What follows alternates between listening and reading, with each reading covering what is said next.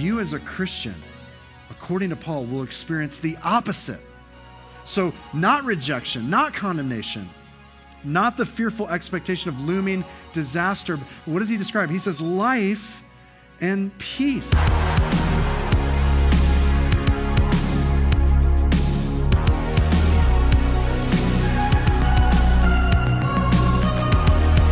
You're listening to a sermon series titled Romans,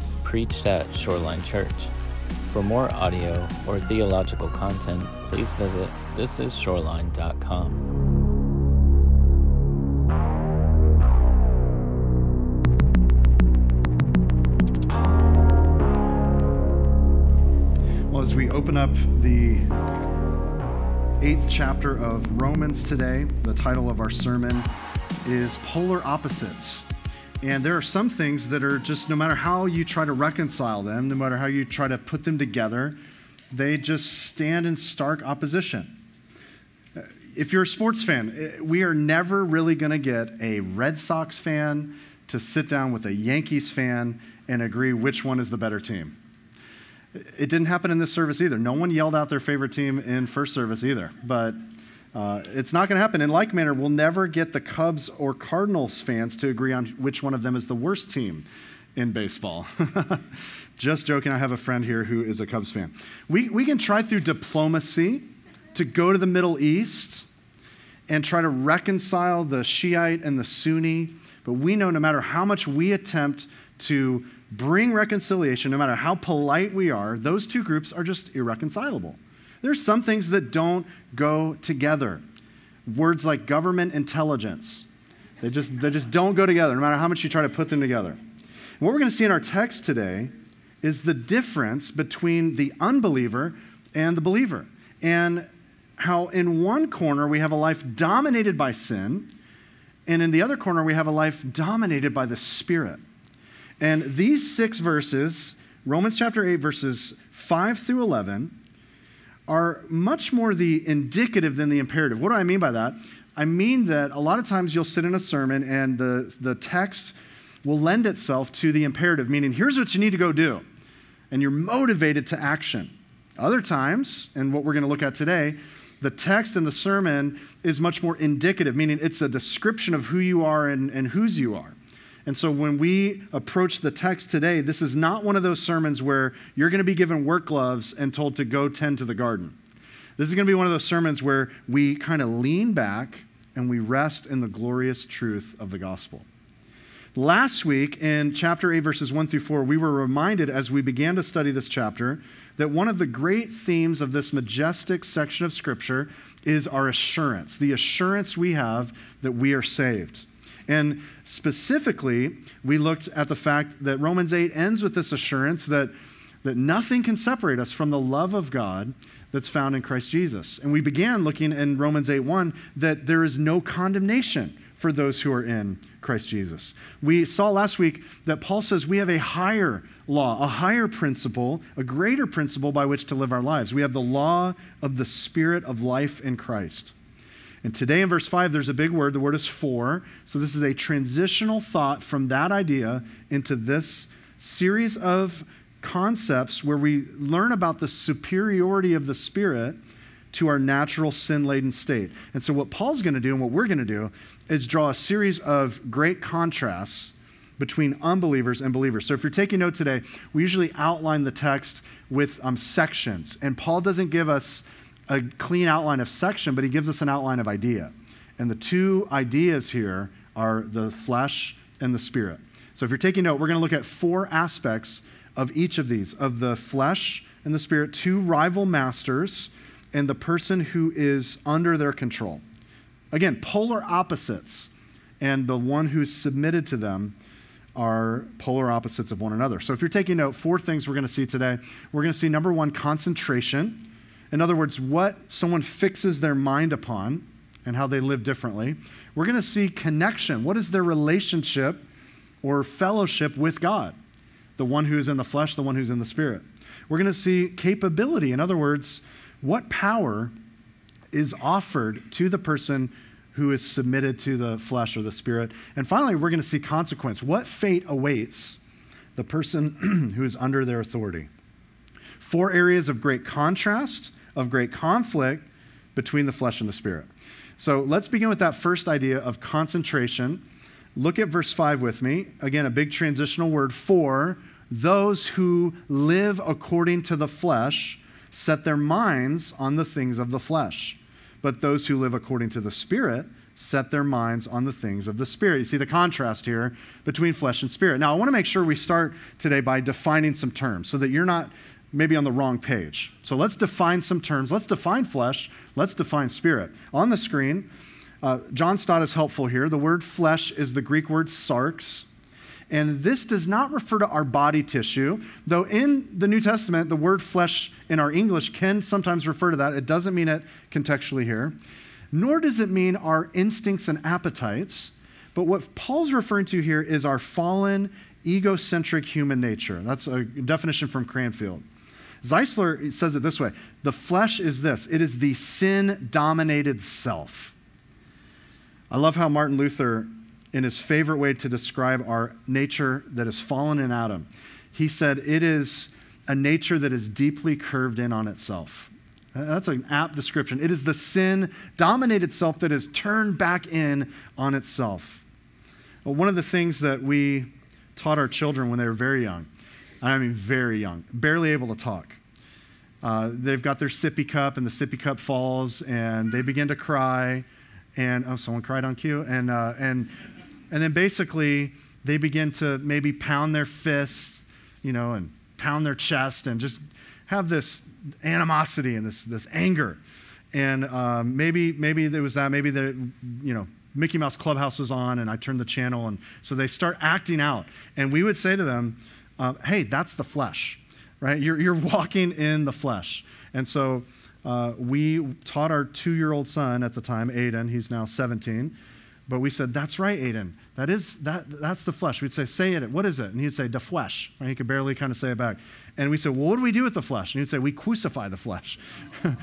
we, we put it to death. And so we taught our kids at a very young age that you're walking in the sin dominated, curved in on flesh. Now, we, we um, separate that definition with spirit. Now, what is the spirit? In the Greek, this is the word pneuma. And when Paul says spirit here, this is not your spirit, our spirit. It should be capitalized in the text, and in the ESV it is. Uh, nor does it mean being spiritual. That's a phrase we use today. A lot of people use it, and the, what they really mean is mystical. So there's the largest growing like self-identity of religious groups now today is either the nones, we don't affiliate with any religious group, or the SBNR, the spiritual but not religious. And what they really mean by that is I'm not a part of a local faith community, so I'm it's not really spiritual, it's mystical. Uh, that's not what Paul's referring to here. He's, he is referring to the person of the Holy Spirit. Uh, and so we have the sin dominated self, and we have the person of the Holy Spirit, the Spirit. Now, when Paul says in verse 5, those who live according to, in context, he's speaking about the idea of domination. And when he says to set your mind on the sin dominated self, that actually means your disposition or your concentration, what you're concentrating on, what you, are submitting to. So, your disposition is where you set your mind, it's where you focus your desires, and it's where you order your life under. If you're to set your mind according to the flesh, right, then you're now living that way. And so, the unbeliever, devoid of the Spirit, has a propensity, has a habit, has a tendency, has a frame of mind that expresses itself in habitual practice of submitting itself to a corrupt and sinful nature inherited from Adam. And, and this stimulates a desire to sin and to miss the mark of God. Even as, as it's doing that, it's engaging in self justification and self glory and in judgment towards others. I would say this way what preoccupies the person who's submitted to the flesh is 24 7 self. So every ambition, every concern, every motivation, every driving consideration is bent eventually back in on itself.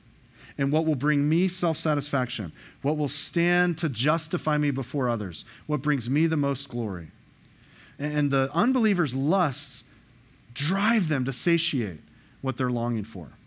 And so their pursuits are all self aggrandizement.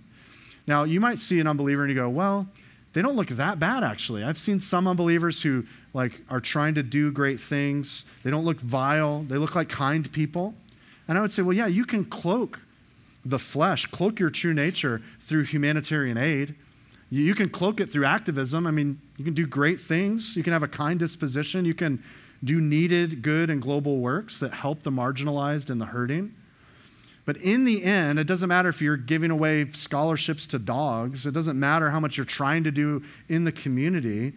The push for outward deeds in the end is really just self praise and it's self justification. So the unregenerate believer will stand before God and in his, in his bravado, he'll stand and believe, I'm owed a blessing. And the praise of men, the good works that I've, that I've seemingly done, should justify me. I should be in right standing with God. So even though it's under the guise of good, it's still the flesh, it's still bent back on itself.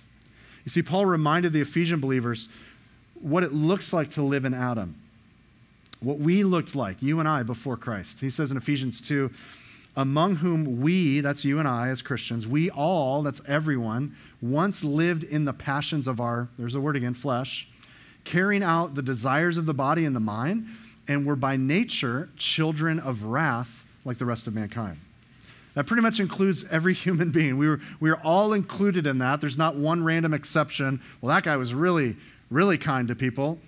And so he gets an out. He gets, he gets a, there's an exception clause. And all of us once lived in the passions of our flesh. We're born in the flesh, we're dominated by the flesh. But note the contrast between that person and the rest of verse 5 those who are now living according to the Spirit. The one who's been made alive by the Spirit of God now has a disposition that sets its mind on, that submits its desires to, and gives its submission under the Holy Spirit of God. So every ambition, every concern, every motivation, every drive and consideration is no longer molded for what I get out of it, but it's now shaped by what God desires, what's good and righteous. So that means in Christ, because of the Spirit, I don't hunger after the things of this world anymore. I don't have to hunger. I now live for what brings God honor and renown. I'm looking for His name to be great, not my name.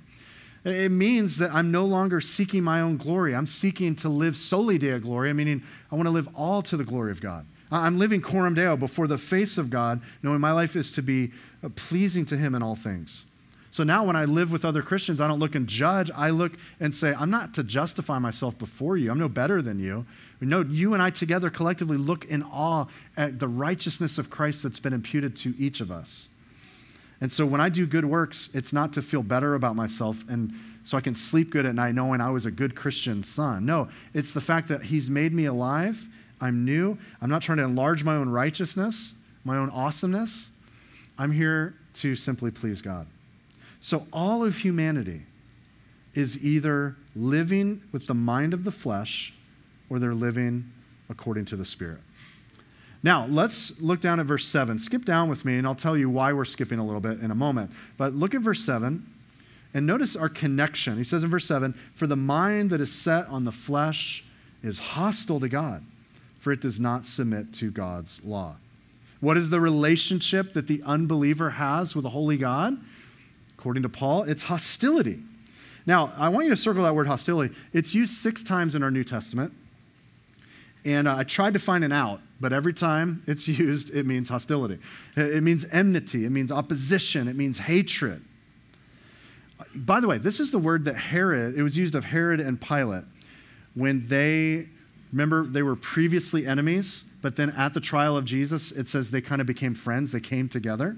But the word that's used there is this word uh, enmity, hostility. They, they previously were at odds. Now, when I say hostility here, your relationship as an unbeliever to a holy God, when I say hostility, I don't just mean like, yeah, we just see things a little bit differently. We're not talking about like, what's your favorite sherbet flavor? Because it's clearly orange. Right? We're, we're not talking about that. We're not talking about which is better, Star Wars or Star Trek, because it's clearly Star Wars. we all know this. This is not the idea. We just kind of disagree. Me and the man upstairs agree to disagree. He's a little too strict, but we're, no, that's not the idea at all. The idea uh, is the same idea found in Ephesians 2 15 and 16 that speaks of a dividing wall of hostility between Jew and Gentile that Christ has torn down through his bodily death and resurrection.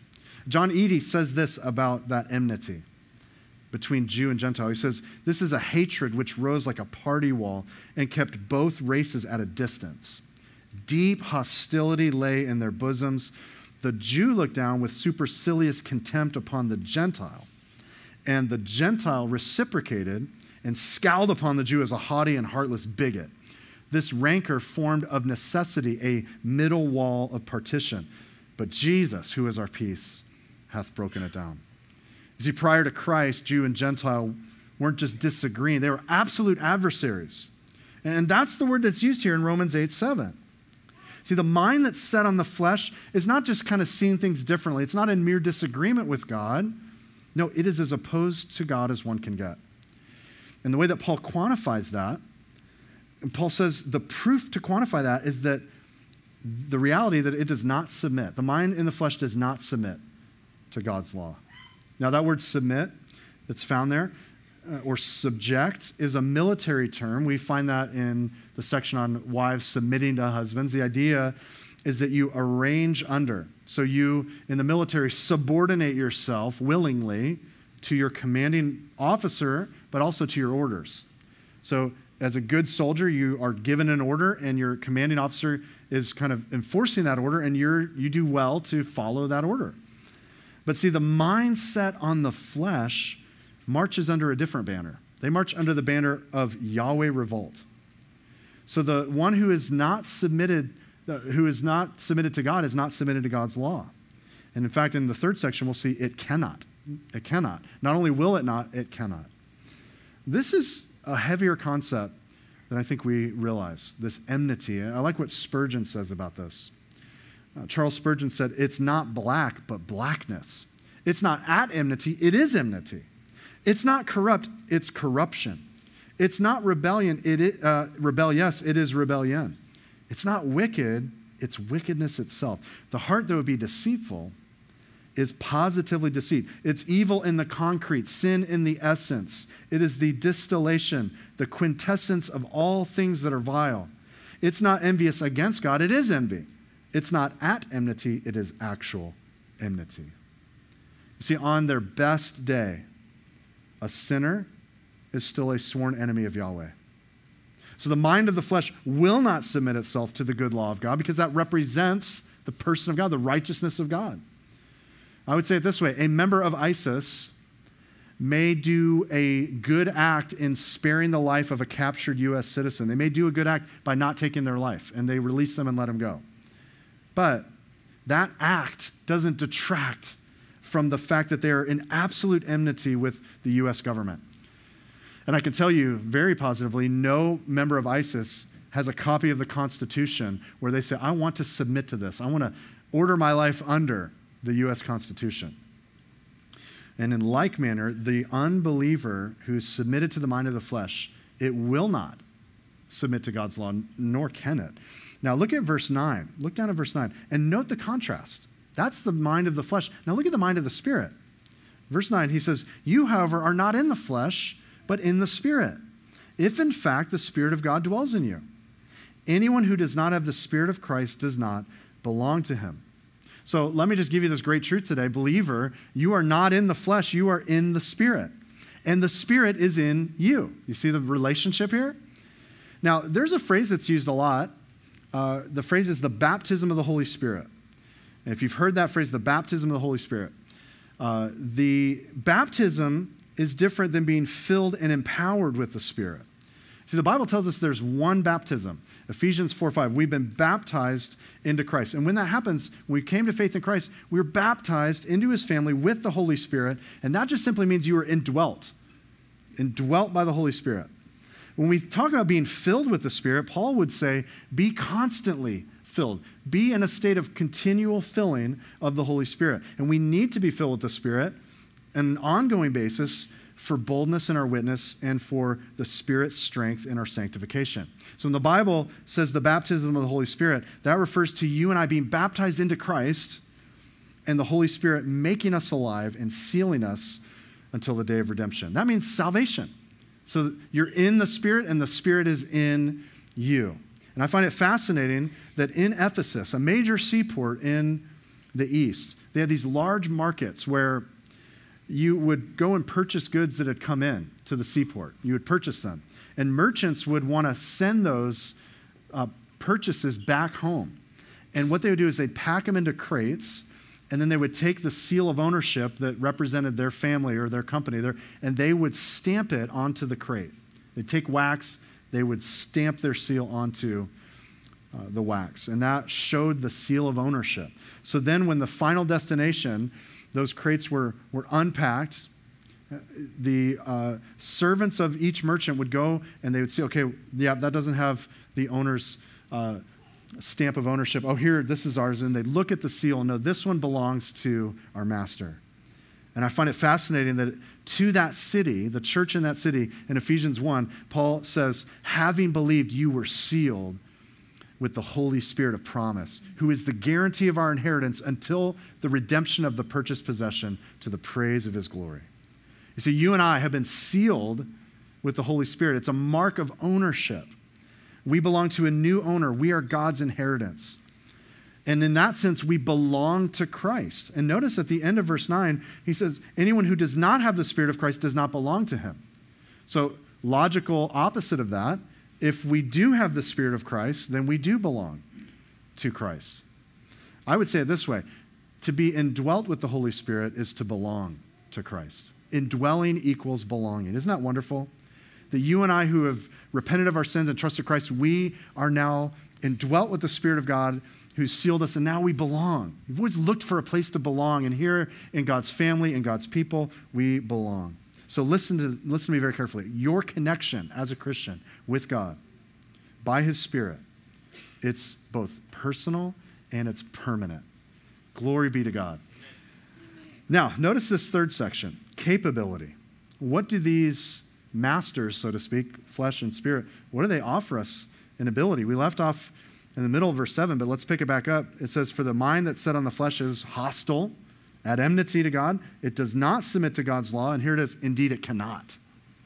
Then he says in verse 8, Those who are in the flesh cannot please God. So the natural man, not regenerated by the Spirit, lacks the actual capability, the ability in their own strength. They lack that to subordinate themselves to the law of God. Not only is he a sworn enemy, he's dead. He's a dead enemy.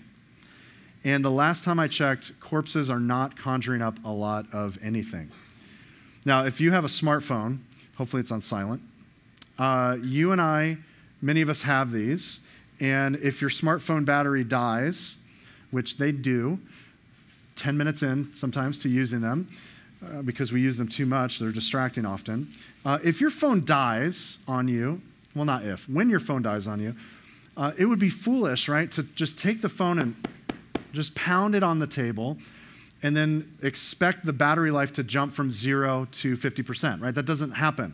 Uh, in other words, you need to connect it to an outside external power supply. There's, there's nothing within the phone itself when it's drained of all power that can produce power within itself. Maybe they'll come up with some invention, but at the moment, it doesn't exist. And in like manner, the natural man cannot just like produce the pleasure of God, cannot produce the law of God, submitting to God. They're unable to produce a pleasing life from within any more than a dead battery suddenly finds life within itself. So just think about that for a minute. Before Christ, or if you're here today listening and you're not in Christ, there is no religious observance, there is no spiritual calisthenics, there's no perceived sincerity or making sure you have straight white teeth that will satisfy a holy God because you're a rebel dead in your sin. It's a scary place to be. The flesh offers no pleasure to God, it offers no ability to please and serve God. But notice verse 11. The opposite of that is verse 11. Notice we as Christians have the capability to please God because we've been given the power of the resurrection life in the Spirit. This is an outside power source that comes to renew us from the inside out. So, so note verse 11. It says, If the Spirit of Him who raised Jesus from the dead dwells in you, He who raised Christ Jesus from the dead will also give life to your mortal bodies through his Spirit who dwells in you. Now, sometimes we get confused about the word if. And the word if is also found in verse 9 and can sometimes cause confusion. We're thinking it's conditional. Well, it depends on if if I have the Holy Spirit like right now in my life. Uh, and then we look in verse 9 like, okay, well, if in fact the Spirit of God dwells in you, and so if he's not dwelling in me right this second, where I have some external experience, then that means maybe I could lose my salvation. I think that's misunderstanding the Greek. The Greek here, instead of if, it would better be translated since. Okay, so verse 11, read it this way Since the Spirit of Him who raised Jesus from the dead dwells in you, He will also give life to your mortal bodies through His Spirit. And so in verse 9, he says, You, however, are not in the flesh, but in the Spirit, since in fact the Spirit of God dwells in you. This gives us such confidence and rest. And when Paul says in verse 11, uh, or actually back in verse 7 and 8, that the mind set on the flesh cannot submit and it cannot please God. The word for can is found also in Acts 1 8. And it's the ability, it's the power to do and to be the people that God's called us to be. Jesus says in Acts 1 8, you will receive power or the ability to be my witnesses, and you will be my witnesses in Jerusalem, Judea, Samaria, even to the ends of the earth. You will receive power. The Greek word is dunamis, and that does not mean dynamite, right? I'm going to have dynamite power. That's not the idea. The, the idea is dynamic power, the, the ability to do. I will be given the dynamic ability to be a witness, not because I'm particularly dynamic by any means, but no, because I've been given resurrection life by the Spirit. You, as Christians, we have been given the Spirit's power to live a life not only submitted to God, but even pleasing to God. Now, before you get impressed with your own awesomeness, uh, let me remind us of where that power comes from. John Owen reminds us there is no good that we receive from God, but it is brought to us and wrought in us by the Holy Spirit. Nor is there in us any good towards God, any faith, love, obedience to his will but what we are enabled to do so by the Holy Spirit. So don't get a big head. You need to rest in what the Spirit does. So, because we have the Spirit of Christ, we can now live a life that's pleasing to Christ. But see, those who are not in Christ both will not and cannot. No capability uh, to get there.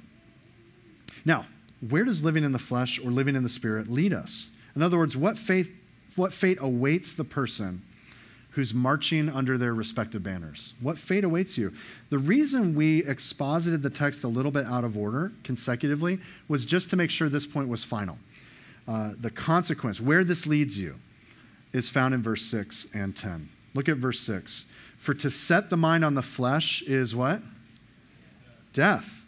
But to set the mind on the spirit is life and an extra and peace. And then he reiterates this idea in verse 10.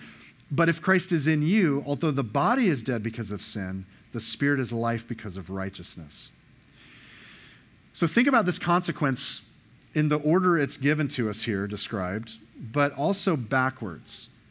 I like how John MacArthur presents this. So instead of just thinking, well, if I'm in the flesh, then I can expect death, think of the consequence in reverse. Because I'm dead, I'm going to live in the flesh because I'm made alive, I have a life oriented towards life, peace, and righteousness. So, the death that Paul re, uh, speaks of in verse 6, when he says death, he's not referring to physical death. So, this does not mean to die physically, though I will say a life submitted to the flesh can and will lead to decisions that may end your life through disease, decay, and disaster. The death, no, the death he's getting at, though, is the legal spiritual separation from God on the day of judgment. And that judgment looms overhead and is indeed counting down, but will culminate one day in final condemnation. You, as a Christian, according to Paul, will experience the opposite. So, not rejection, not condemnation, not the fearful expectation of looming disaster. What does he describe? He says, life and peace. The word for peace is shalom. You and I experience shalom. And shalom, by the way, is not just you as a mom getting a break from the, the like loud kiddos. That's, that's not the true peace we're talking about here. the, even though that would be great, right, every once in a while to have that. The idea of shalom is the wholeness of life oriented under the grace of God. So it's not just like turn the music down and, and make everyone be quiet in the car. I finally have peace. That's not the idea. It's your entire life, the wholeness of life oriented under the grace of God. And, that's the typical greeting in the New Testament grace to you and peace. May the grace of God be our banner, and may our life be wholly submitted and oriented underneath His grace. As verse 10 describes, our body may still have a sin nature, and to be present in the body before we die and are resurrected and united with Christ means to still have a sin nature present. I would say the best way to describe our bodies is that they're oriented toward death. So he says to be in the body is death. Lloyd Jones, by the way, Martyn Lloyd-Jones, who is a pastor and physician, he says this, and maybe some of us relate to this more than others. He says, The moment we enter this world and begin to live, we also begin to die. Your first breath is one of the last you will ever take. And then he says, The principle of decay leading to death is in every one of us. The moment we breathed our first, it was one of our last. Our body is oriented towards death. And though the body is dead in relationship to the spirit, those who are in Christ, we now have the spirit within us. So spiritually, we're made alive. And this spirit produces a person joined with Jesus that can only be summed up in one word it's not death, it's life. And that's what we have in the Spirit. We have life because of what He's done. So in this text, we have two different minds, we have two different ways, we have two different lives. And these two lives are in stark opposition to one another. I want to say this before we apply this text. If you're here today, or you're watching online, or you're listening to this podcast at some point in the future, if you've not repented of your sin and placed your faith in Jesus Christ, you need, you must respond to the gospel. Uh, the gospel is that the Creator God made all things and it was indeed good. But man rebelled. Man became spiritually separated from God, and sin entered the world, and death through sin and because of that, creation began to unravel. And yet, in God's perfect sovereign plan, He made a, a, provision for sin by sending His Son, promised even at that curse, to be born of a virgin, to live a sinless life, to be obedient to the will and the law of God, and to die in our place as a substitute, bearing the awful wrath of God. Jesus uh, came and He died in our place against our lawless rebellion and to be our sin offering. Jesus came willingly and laid down his life. And yet, God raised him from the dead, and God exalted him to the highest place. And one day, Jesus will return to consummate his kingdom for his bride, his people, and at the same time, put all of his enemies at his feet. And so, I implore you today to not look to your own good works, to not look to your own religious affiliation. Well, my parents went to church, so I'm, I'm good. I implore you not to look back at a two year old prayer, a seven year old prayer as wrath insurance, but today you would say, I must receive the work of Christ on my behalf. I need to put my flesh to death by how? By being made alive by the Spirit of God. And if you've never done that, I'll be available at the end of the service today. I'd love to share the hope of the gospel, the hope of salvation that's not found in you, but it's found only in Jesus Christ.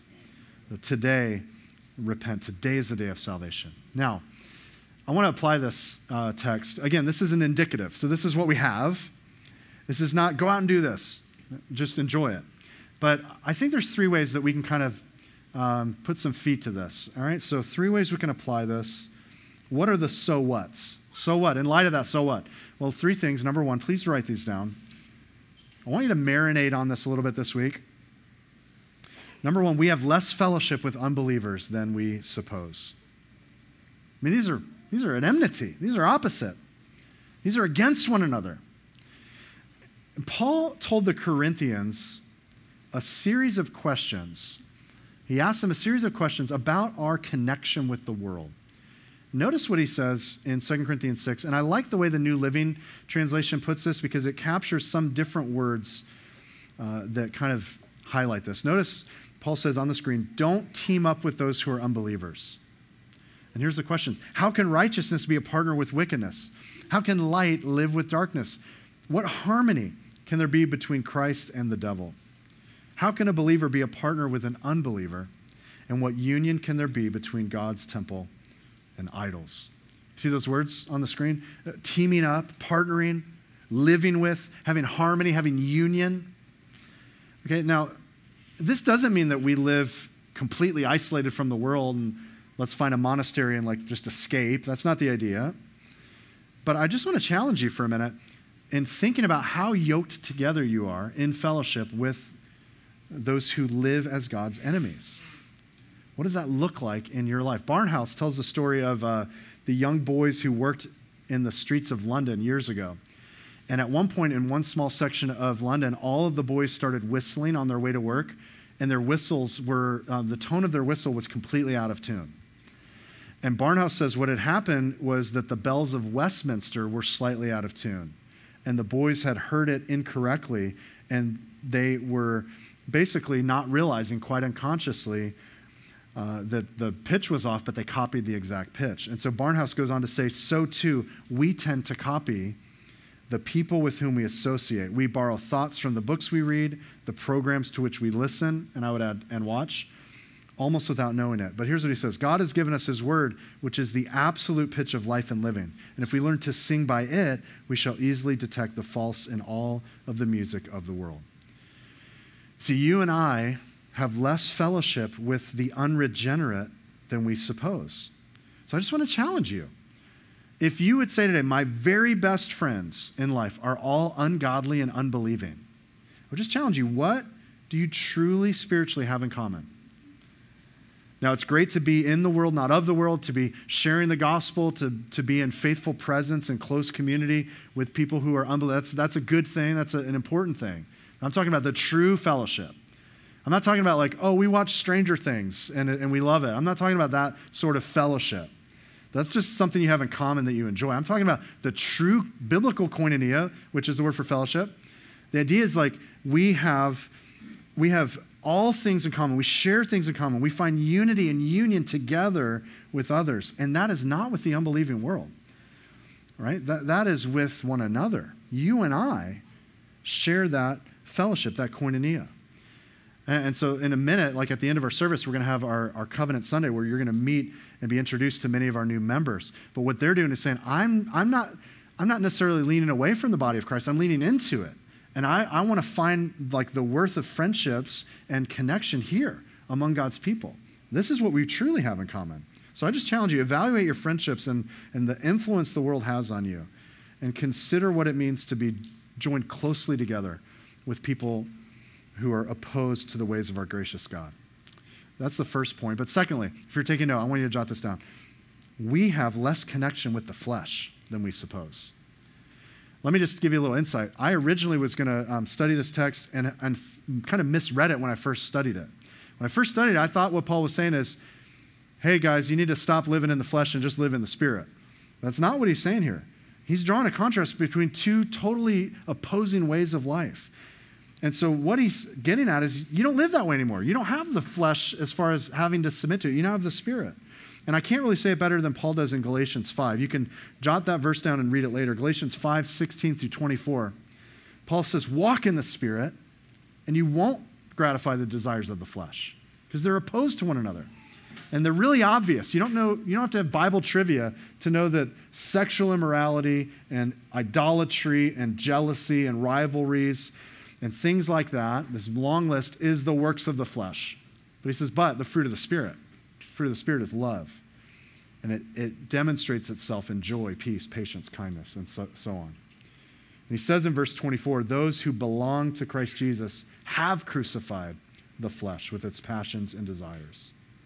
And so you and I are no longer controlled by the flesh. We've been made new. We're under the control of a new and more powerful and gracious and gentle master. So we don't have to walk in the ways that used to dominate uh, our lives. No, we crucify the flesh and we walk in the Spirit. So, as a believer, that means we have less connection to the flesh than we suppose. That also means number three is true. And I'd love for you to jot this down. Number three, that means we have more of a reliance upon God's Holy Spirit than we suppose. Listen, this is not telling you to put some Cholula sauce on your awesomeness. Like, like I'm going to go out and like be a better Christian, and I, am just going to try to amp it up a little bit and, and become better. No, this is reminding us that the Spirit is the one who produces this. So, of the three persons of the Trinity, the Spirit takes the primary place in the work of our sanctification. So, though Jesus the Son defers in obedience to the Father's direction, the Father's initiation, and the Spirit defers to the Son in the work of substitutionary atonement and redemption, both the Father and the Son defer to the Spirit when it comes to the day to day application and appropriation of gospel grace in your life and in my life. But here's my challenge for us How often do we recognize in our reliant petition, how much do we recognize the Holy Spirit?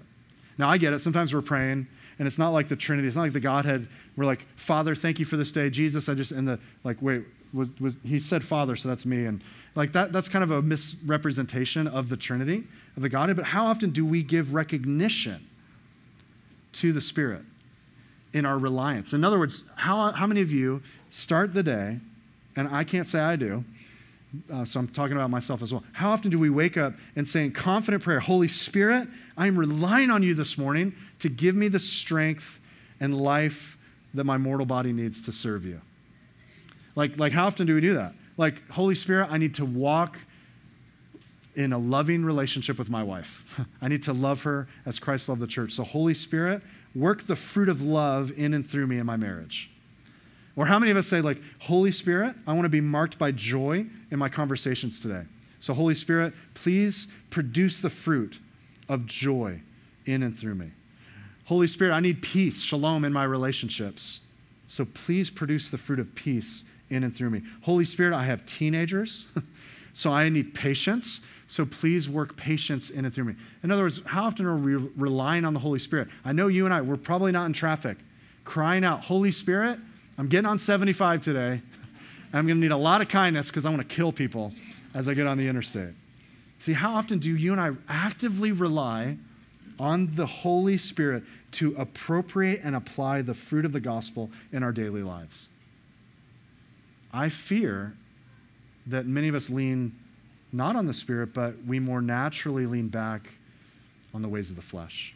And as we'll see next week, there is so much more that we have to enjoy in the Spirit. And so I encourage you to read ahead, chapter 8, verses 12 through 17, and we'll, we'll dive into that and what we have in the Spirit. Now, until then, a prayer from the Valley of Vision uh, on the back of your bulletins. If you have your bulletins, take them out. I'm going to recite this prayer. Uh, and I'm praying it from the heart, and I pray you would read with your eyes and, and pray this from the heart as well. You don't have to pray it out loud, I'll do that. But join with me as we read these words, as we cry out to the Spirit of God to do that work in us.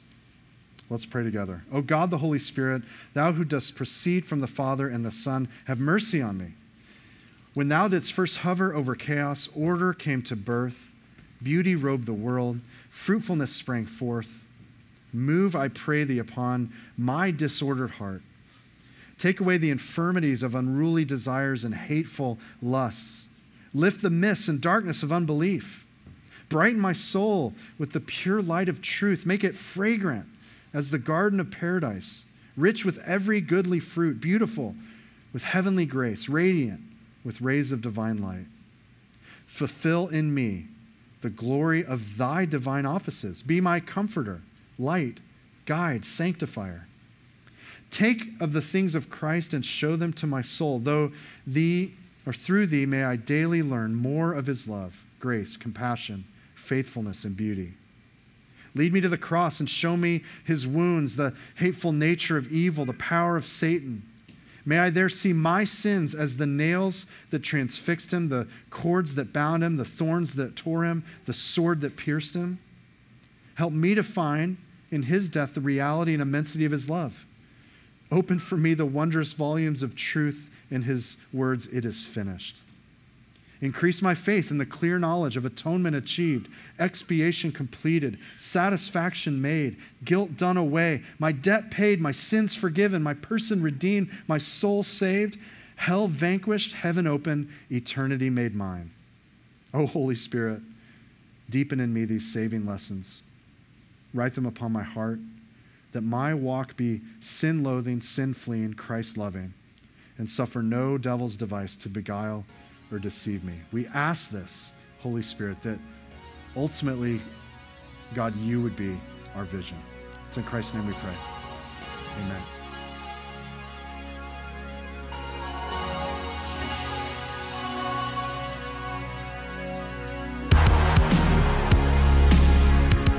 Thanks for listening to our podcast. Shoreline Church meets every Sunday at 9 a.m. and 10:30 a.m. at the Port on Lena Road. You can get more content and more information by visiting thisisshoreline.com. If you have any questions or any prayer needs, please don't hesitate to email us at info at calvaryshoreline.com. God bless you.